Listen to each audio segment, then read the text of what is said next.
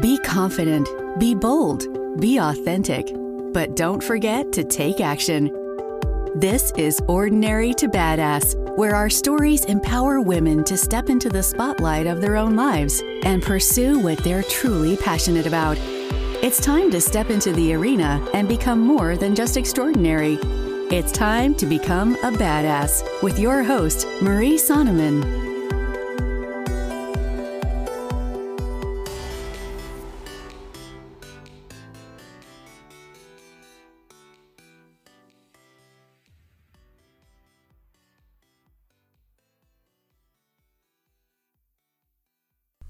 Welcome to Ordinary to Badass, episode number 136. In this episode, you're going to hear from Marissa Shadrick. Marissa is a marketing coach and a copywriter. Throughout this episode, she talks about her trip backpacking in Romania. Sounds so amazing. There's so many great things that we can learn from her adventure. So definitely keep listening for that. Um, also, just so you know, this was a Facebook Live initially, but it was so good that I brought it onto the podcast because I knew that you could appreciate it. But if for some reason you want to watch the video form, head on over to Facebook and it'll be on my page, Ordinary to Badass, and watch it there. All right, before we get to the episode, I wanted to talk to you a little bit about the Gather and Plan retreat. This retreat is going to be so stinking epic. It's so amazing. So, we're going to gather with other badasses like you and plan the rest of 2021. And here's the thing don't you want to get ahead? I know that I do. I hate when I feel like I'm behind. And so we go to this retreat, we plan out 2021, and we're going to get momentum and feel like we're ahead when 2022 comes, which is so amazing. So there will be a link in the podcast show notes or in the podcast episode notes, and you can go there to find out more details about the Gather and Plan retreat. Let's get some momentum in 2021. Let's make it happen so then we'll feel like we're ahead of the game when it comes time for 2022. I did update the link a bit, so if you're wondering what the agenda is and what it's going to be like, go check it out now because there's some more updated information that I think will really help you but really, I just want to see you in Florida. It's going to be epic. All right, let's get to the episode.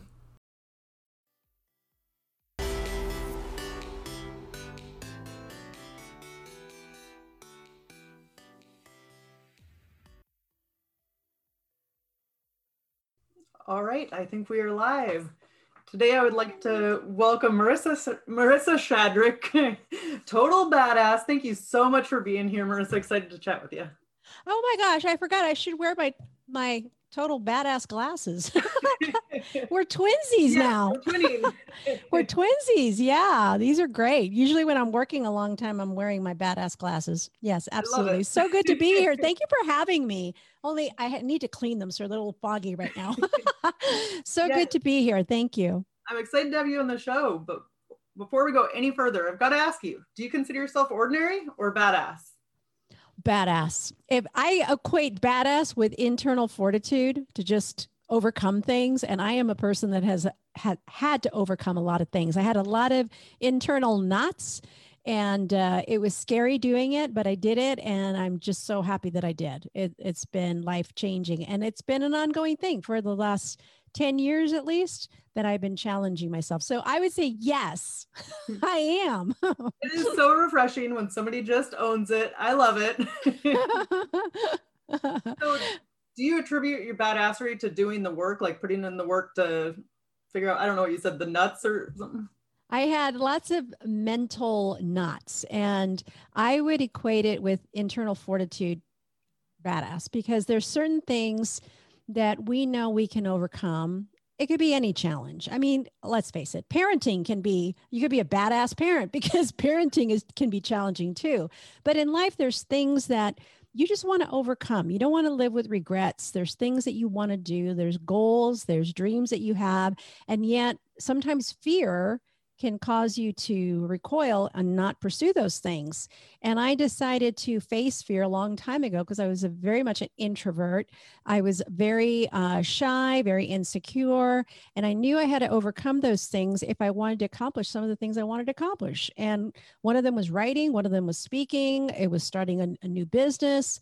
And I had to face each thing with fear and trembling at times, but overcame those things. And it wasn't easy, but I feel so much better. I mean, afterwards, in retrospect, it was so worth it. I mean, literally each stage was difficult, but um, in the long run, I feel like like I'm finally becoming the person I was intended to be.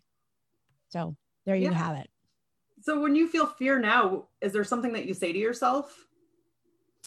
Well, when one of the first things that was a struggle for me for fear is I wanted to write. I wanted to be a writer. And I was a writer that didn't want anybody to read my writing.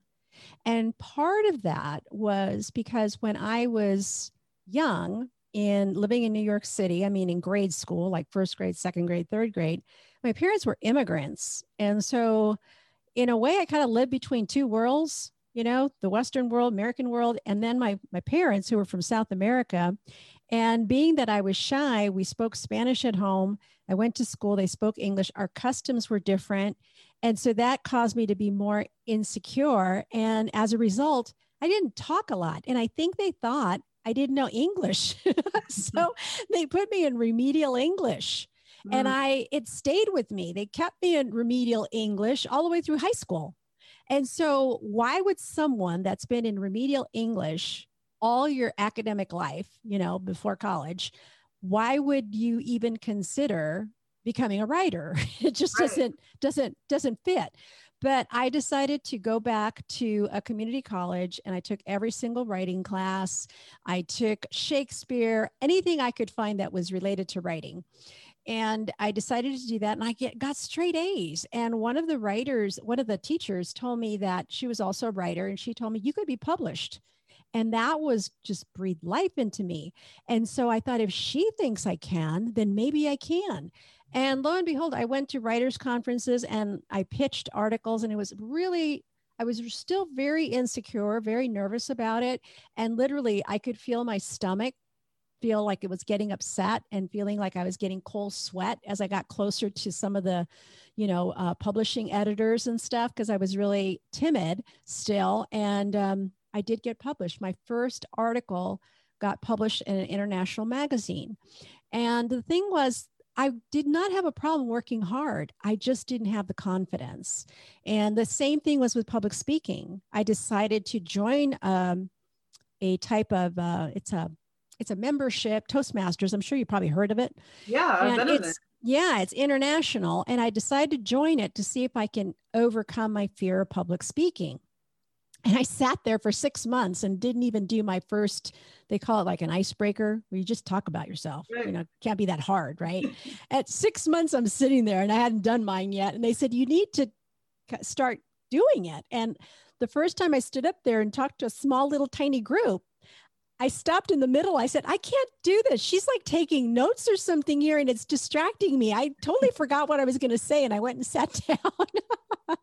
so it was through that that I ended up developing, cutting my teeth on speaking. And then they said, you need to compete. And I said, I, what? I can't compete, you know. And I had been in Toastmasters already for a number of years. And I decided, what the heck? I'll go ahead and do it. And then everybody will leave me alone. And I and I won the humorous speech. I came in third third place. And then they said, you should try for the international. It's a six month competition with over 30 30 to 35,000 contestants from all over the world. And I thought, oh my gosh, okay, I'm going to do this. And then I'll be done after the first contest because you have to go through there's different stages there's a club contest and then they have the area and district and it just keeps going on and so um, I said, okay, I'll do this. And I figured it'll just end at the club level. I don't have to continue on. And I kept winning. And I ended up in the semifinals speaking at Caesar's Palace in Las Vegas Wow. with an international audience. And I ended up as one of the top 100 speakers in the world. so there you go. You just don't say that you can't. All you have to do is be willing and show up and do it. And you never know what you can do. So that's why I say the internal fortitude to just push through regardless of fear. That's why I, I say, yes, I'm a badass. I love that. That's so good. And there's so many valuable takeaways in there. Um, like the power of a coach and having them kind of speak or breathe life into you or a mentor. Um, and then also it kind of reminded me of Jerry Seinfeld's quote um, about people would rather be in the casket than giving the eulogy because they hate public speaking so much. yeah, that's true. That's true. So for the audience that doesn't know um, what you came to be, how you became to be a copywriter and what you do now, can you share with us? Oh, sure. It sort of evolved because I ended up continuing writing and I was blogging and I, I had done that like start years ago and I started blogging and and what the reason why I started blogging was because uh, my dad had gotten sick. He was elderly and he had dementia. And so I had to kind of step down of some work I was doing at a local church. I was in ministry for many, many years. And so I stepped down and I thought, well, now what do I do? And I thought, well, I'll just continue writing and I'll kind of ramp up my blog and I'll learn more about this online thing to see if I can you know grow my subscribers and i was growing my subscribers and i wasn't really thinking about monetizing it and people were asking me how are you going to monetize it? And i go monetize? I don't want to monetize i just want to write things.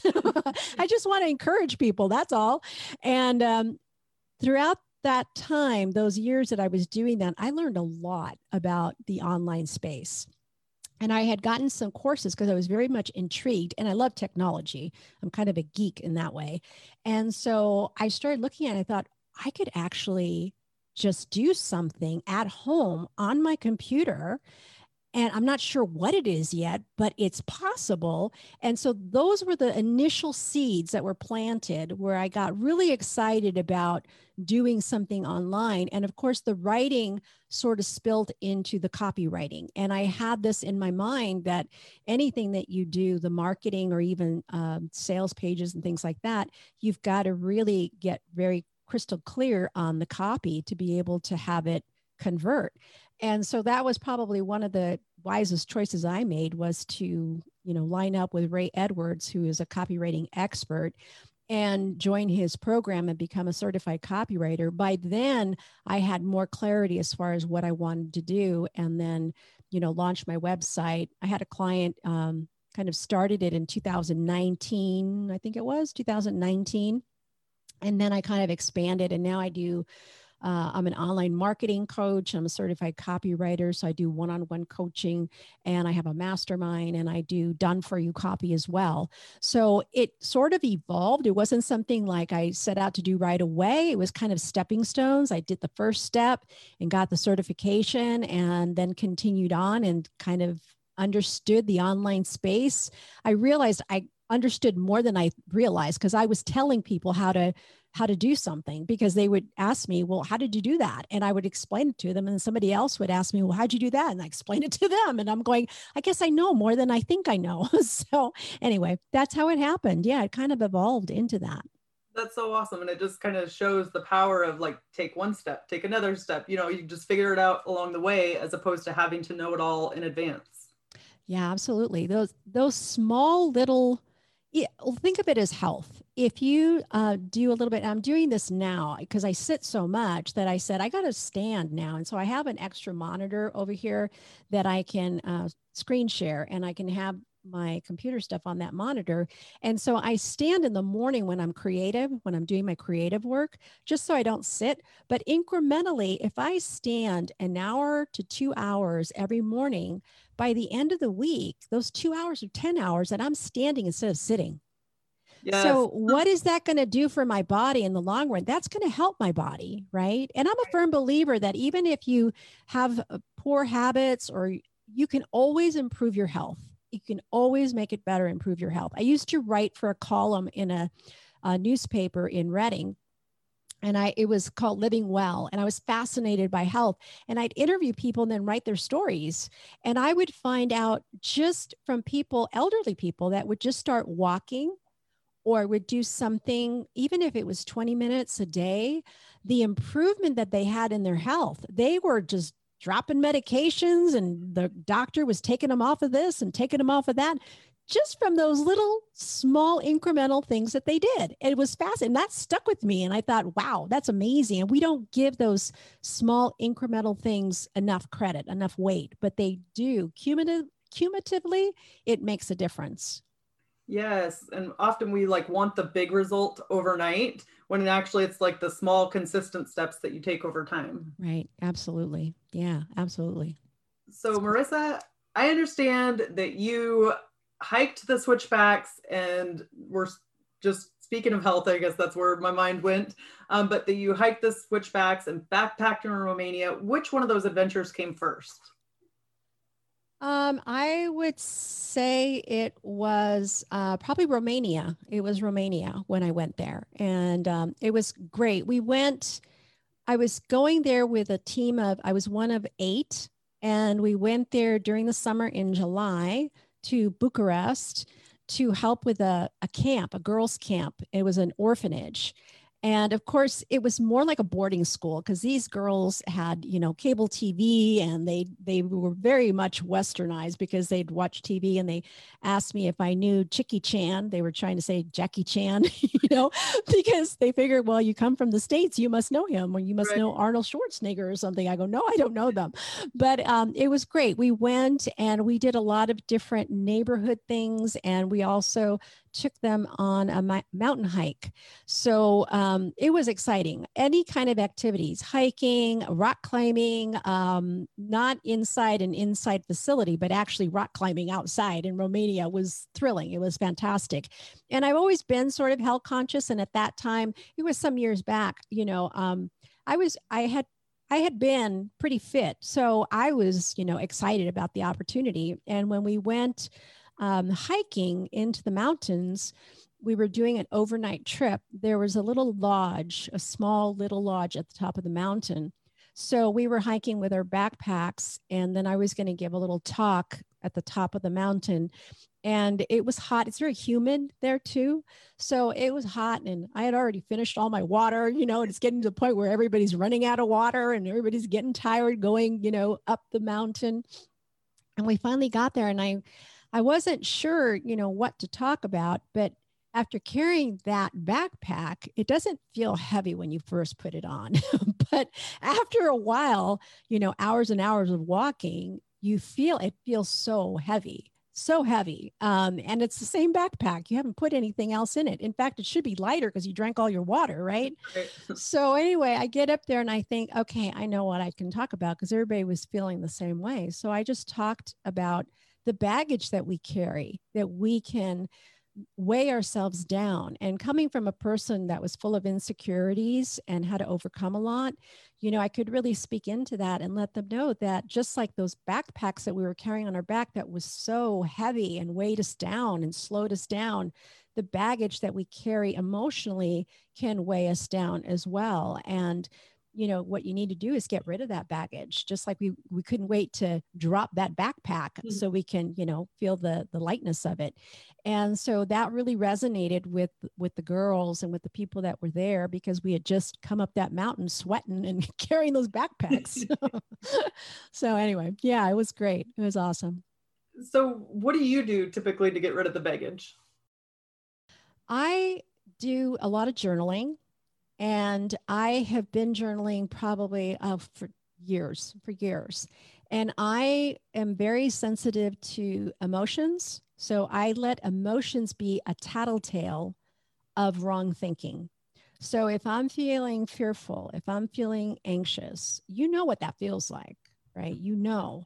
And so immediately you can stop yourself. And I call it the power of the pause. And that's where that phrase came from. I would pause long enough to consciously be aware what am I thinking? What is it that I'm believing? What is it that I'm imagining? Um, is it true or is it false? And I would stop. And I had to do this a lot in the beginning. Now, not so much, but I still do it. And I, I, I do a lot of this in the morning when I'm journaling. And what I would do is I would catch the thought and I would dissect it. Is this true? Is this imagination? Is it based on history that I think it's repeating itself, which is doesn't have to? Um, what is it? And so I would unpack that and be able to get so much clarity and realize that what seemed so big and caused anxiety or fear is really nothing. And so I was able to reframe that thought and then move on. And in fact, I had to do that a lot when I was competing in that six month speech competition because I was very nervous about the next level. Mm-hmm. And what I did to make myself aware of my thoughts was I had these bracelets that made a lot of noise and I never wore them because they made so much noise. but I had them on my wrist. And what I would do is every time I'd have an anxious thought and I'd, I'd stop and pause and think and reframe it, I would say, okay, success. I'd take one bracelet and put it in the other wrist. And by the end of the day, I would have, you know, most of those bracelets on the other arm. And it was a way for me to say, great, you're reframing your thinking. You're not letting those negative beliefs or limiting beliefs uh, dominate you because what you think about really becomes your master. You bow down to it. If right. you think about fear, you're going to bow down to it and you're going to serve fear. If you think about some kind of imaginative thing, whatever it might be, I'm going to die tomorrow, you know, it that's going that becomes like a master over your life and it cripples you. So I didn't want anything to dominate me. I guess I want my independence. so I looked at it that way. I am not going to let fear, fear was my big one. I'm not mm-hmm. going to let fear be my master anymore. I don't serve fear. That's not who I am. And so I I made I drew the line and I said anything that even remotely smells like fear I'm going to face it. I'm going to use the power of the pause and I'm going to reframe it. And I want to use, and I think everybody does, everybody has gifts, everybody has talents, everybody has abilities, and they are gifts. And I don't want to take those gifts for granted. I want to use those gifts for good, not only for me, but for other people too. That's why I love the online space because I often tell people, you know, cultivate your resilience so that you can create positive change online. So, you know, we have these gifts and somebody is waiting for a slice of your gift, whatever that might be. So, yes. anyway. So powerful. Um, and I really like the example of like the bracelets and putting them on the other wrist because sometimes we do need something tangible where we can see our progress, you know, as opposed to just thinking like, oh, how far did I move? But if you can actually see progress from one wrist to the other or however you decide to do it, I think that that's helpful in seeing in gaining momentum. Yes. And of course, I've read a lot of books, you know, um, any books that would help me with personal development um, I would read a lot of books. I read the Bible. There's a lot of great proverbs in there. I read a lot, but I think the journaling, the discipline of journaling, really helped me explore the the way the patterns. In fact, one of the questions that I have for myself every day is, do you recognize any unhealthy patterns from things that I write down day to day. And it helps me break those patterns or reframe rephrase those those thoughts reframe them so that they serve me and they don't work against me. So yeah it's it's a process but oh my gosh freedom is so sweet. When you're free from those things that concern you and even during the pandemic um I just felt really calm. I didn't feel, I knew that there was a lot of things going on. A lot of people were getting sick and it was terrible. You know, it was terrible. My heart went out to those people that were suffering from it. But me personally, I wasn't, I wasn't afraid. I, I thought even at the worst, if, you know, if I caught it and I died or something, I know where I'm going I'm, I'm, a person of faith. I go, it's all good. So, you know, it'd be bad you know, kind of sad that I'd have to leave this soon because I got a lot of goals still, but I need a vacation. So maybe it'll all work out, you know? so I just don't, I don't really don't want fear to dominate me anymore. And I've worked so hard for so many years to overcome all those fears that even if something new comes up that I've never done before, it's like, well, how how hard can it be? How bad can it be? It might be fun. And usually it is fun. Right. And I found like one fear can build onto another. You can either make it worse and it goes to the extreme so you don't want to do anything, or it's like you conquer one, then you can conquer the next and then the next and kind of build yes, exactly. Exactly. It seems like it's like an internal emotional muscle that you're building. And then when crisis does come, I mean, something that's really, you know, an emergency of some sort, you handle it a little better the what could have been a panic like this, you know, of a season of, you know, maybe weeks of panic, all of a sudden it's like this. You can manage it a little better because you've learned how to reframe your thinking. And it's a constant thing. And I'm always doing that, reframing my thinking and catching what I say. Another phrase recently, just you want a recent thing that I'm just refra- reframing. Yeah, um, yes. I just wrote this in my my journal um, this week because I often said I was busy. I'm, I'm busy. I'm always busy and I'm busy. So I've got to work on Saturday or I'm busy. And I said, you wait a minute. I'm not busy because busy makes it sound like I'm not approachable, like I don't have time for people. And I don't, I don't want to say that word anymore. What I'd rather say is I'm intentional to do this particular project. And I want to do this particular project. And I'm grateful that I get to do this particular project. It's not that I'm just busy or that I have to, it's more that I choose to. And so if somebody says, you know, can you go out to dinner with us? You know, I'll either say, not that I'm busy, I will have to say, well, I've chosen to work on this project that I need to complete or I'd like to complete by Friday. So can we reschedule rather than say I'm busy, you know, all the time? Because I don't know, busy just struck me like I have no control like there's no control and i'm making choices every day as far as what i'm picking up and what i'm letting go. So the word busy was one that i was starting to reframe. Am i really busy or is it really the choices that i'm making? Am i using busy as an excuse you know right. for something?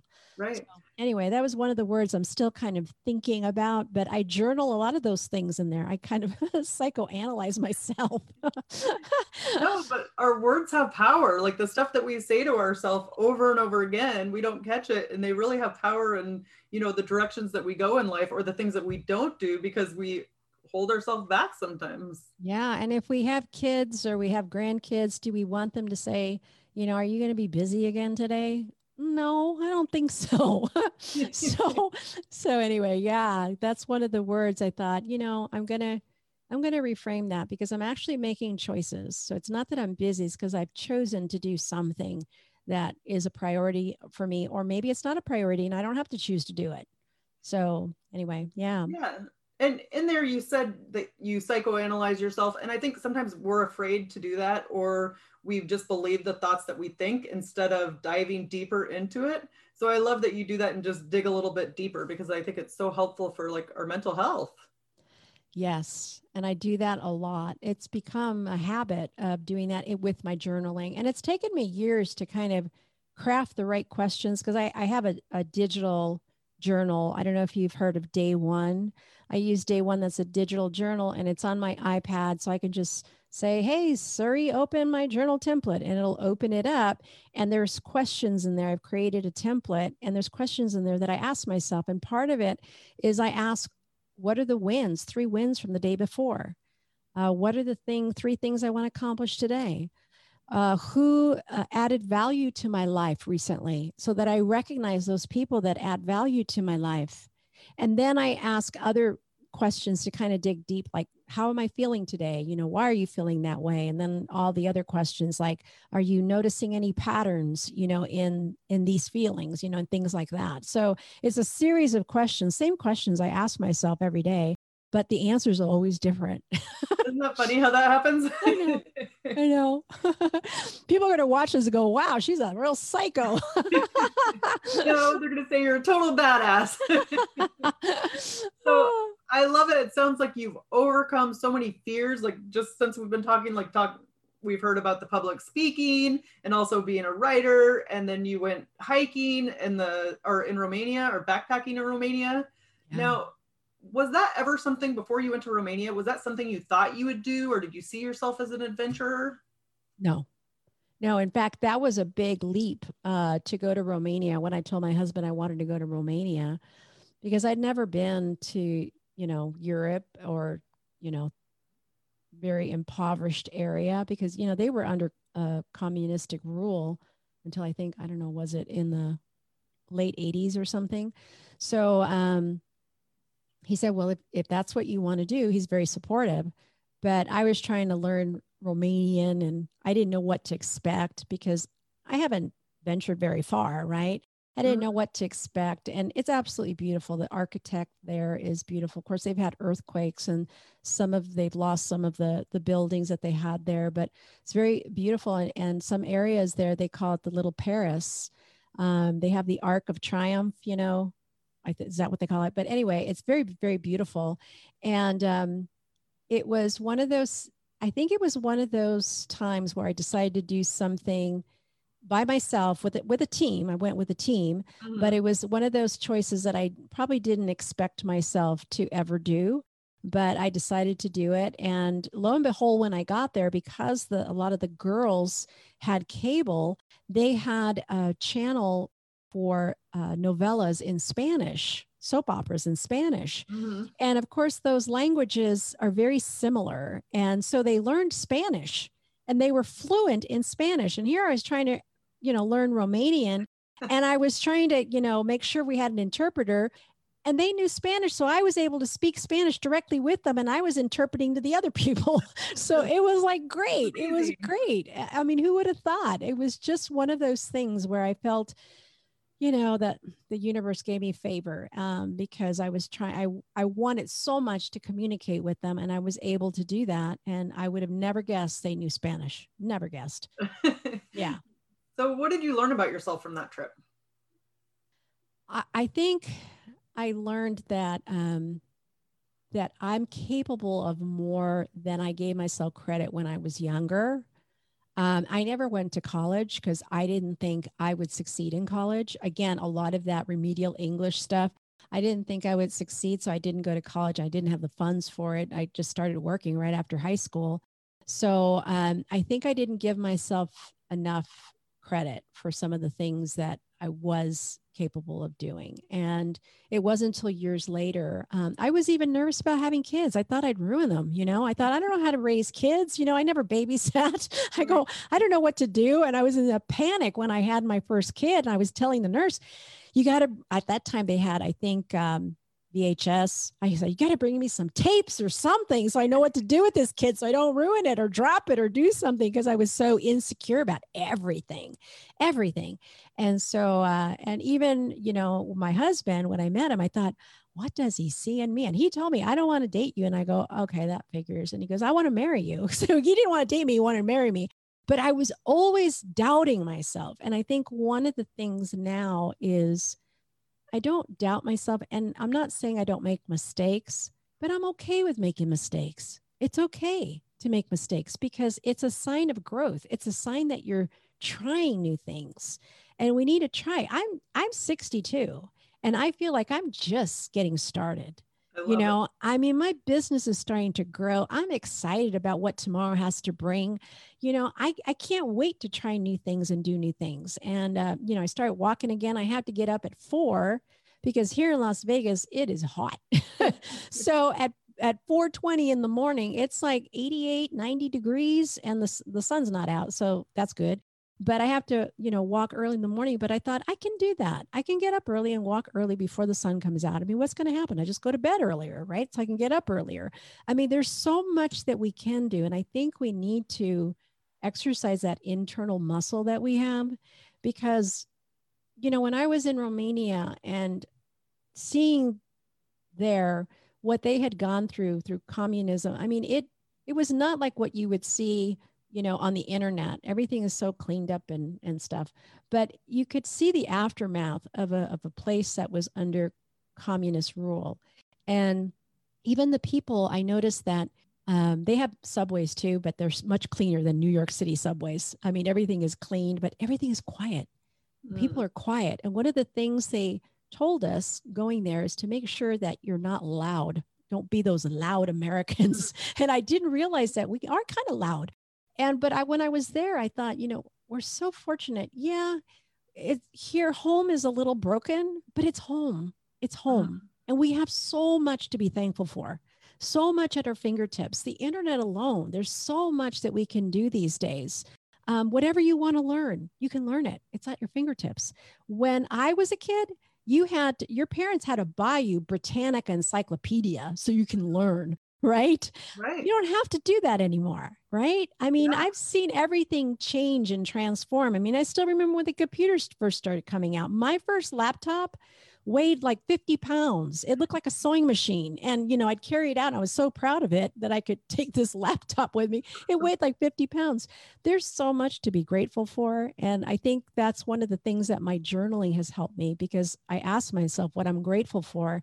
And when you operate from that space, you have hope and you have joy and you have that inner fortitude to try something new. Maybe some of your viewers, some of your listeners, maybe they want to to write a book or maybe they want to lose some weight or maybe they want to you know tackle their debt and reduce their debt.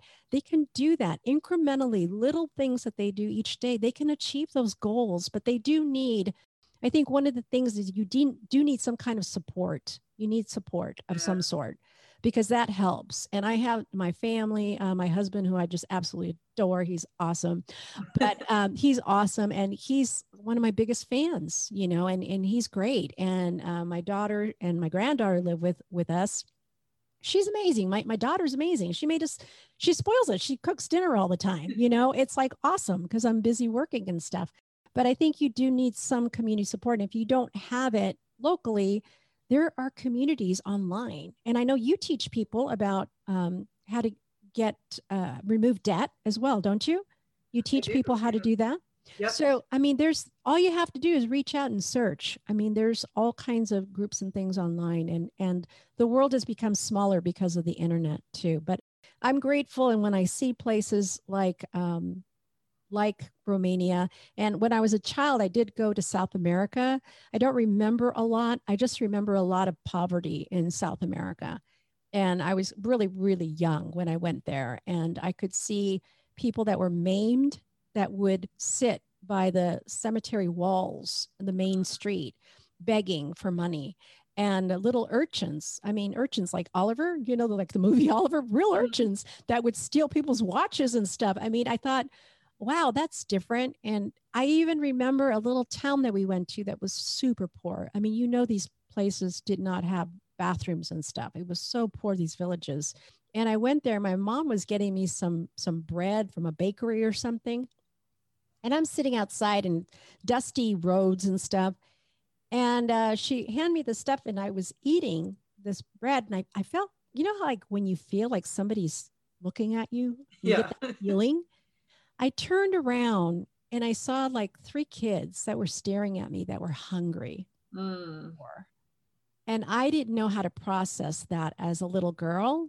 Yeah. And I just found my mom and I was crying because they were hungry and I was eating and I didn't know what to do. You know, mom, feed them or do something. I didn't know how to process it. And all I could do was cry because I felt guilty that I had bread and they didn't. Mm-hmm. But when I think of those things, and that that stuck with me, that memory that yeah. stuck with me all my life, remembering those little children looking at me eating and they're hungry. So a lot of the things, you know, we've always supported um, like World Vision, we've always supported children and stuff, but it doesn't leave you. And so I think some of my gratitude is knowing that um, I really haven't suffered. I've had not a perfect life, but I really haven't suffered like some people have suffered in the world. And I hope that whatever I do, I can just alleviate and bring some kind of good thing through the internet, even if it's to help people make revenue or to help people sell their products and services that are going to help other people. I see that as a responsibility to do the best that I can. Yeah. And I think like your badassery is built on your experiences it's like you remember that moment from being a child so well, but you kind of incorporate that into your life now. And all the hard things that you've been through, or like the things that kind of tug on you or were hard to get through, like they help to give you the character that you have today. Absolutely. Absolutely. Yeah. Yeah. Those are good. All any experience we go through can help shape us, even the difficult ones, if we let it. If we mm-hmm. let it, it can. There's always something that you can learn from an experience. And I remember at times like when something would happen or I would get offended or someone did a betrayal, you know, I'd come home and I'd be crying, and my husband would say, Well, just forget about them and, you know, don't think about it anymore. And I'd say, No, but I need to learn something from this experience because I wanted to learn what's the silver lining? What is it that I can learn from this experience that's going to help me and make me a stronger person? yeah. yeah. I mean, and sometimes we do have to be intentional about it because it can be easy to get negative. Like I can be negative just as easy as the next person. So I really have to be intentional about looking for the silver lining in things. Yes, exactly. exactly. So, Marissa, I want to respect your time. Um, let's end with a tip to encourage badass women who are in the arena fighting for the life that they want. And then if you'll share how we can connect with you. All right. For the last tip for those badass women, I just would say, um, you got this. You got this and you can do it. And I think if you just intentionally want to improve your life and continue to be courageous and face those things, you can do it. And it may seem so far removed from where you are presently, but it is possible and the rewards are great. So if anybody um, wants to visit my website, it's just my name, marissashadrick.com. They can visit me and they can see what I'm all about there. Thank you so okay. much for having me. Awesome. I will throw it in the comments so that people can connect with you. Thank you so much. You're such a badass and I enjoyed hearing your story. Thanks so much. Take care. All right. Talk to you later. Mm, bye bye. Wasn't Marissa a total badass? So much fun hearing from Marissa. There were so many great takeaways. I kind of got an accent there. So, okay, but I digress. There were so many great takeaways Definitely tune in on Thursday to hear why Marissa Shadrick is so badass. All right. With that, we'll end the show. Tell the badass women out there standing in the arena, wherever you are, whatever you're doing, own it and get after it.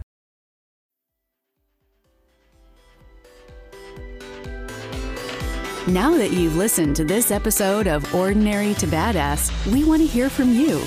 Go to our website, ordinarytobadass.com slash podcast, and submit your own experience on how you took your life from ordinary to badass and get the chance to be on a future spotlight episode of the show. That's ordinarytobadass.com forward slash podcast. While you're waiting for the next episode of the show, wipe off the sweat, dust off the dirt, and get back in the arena.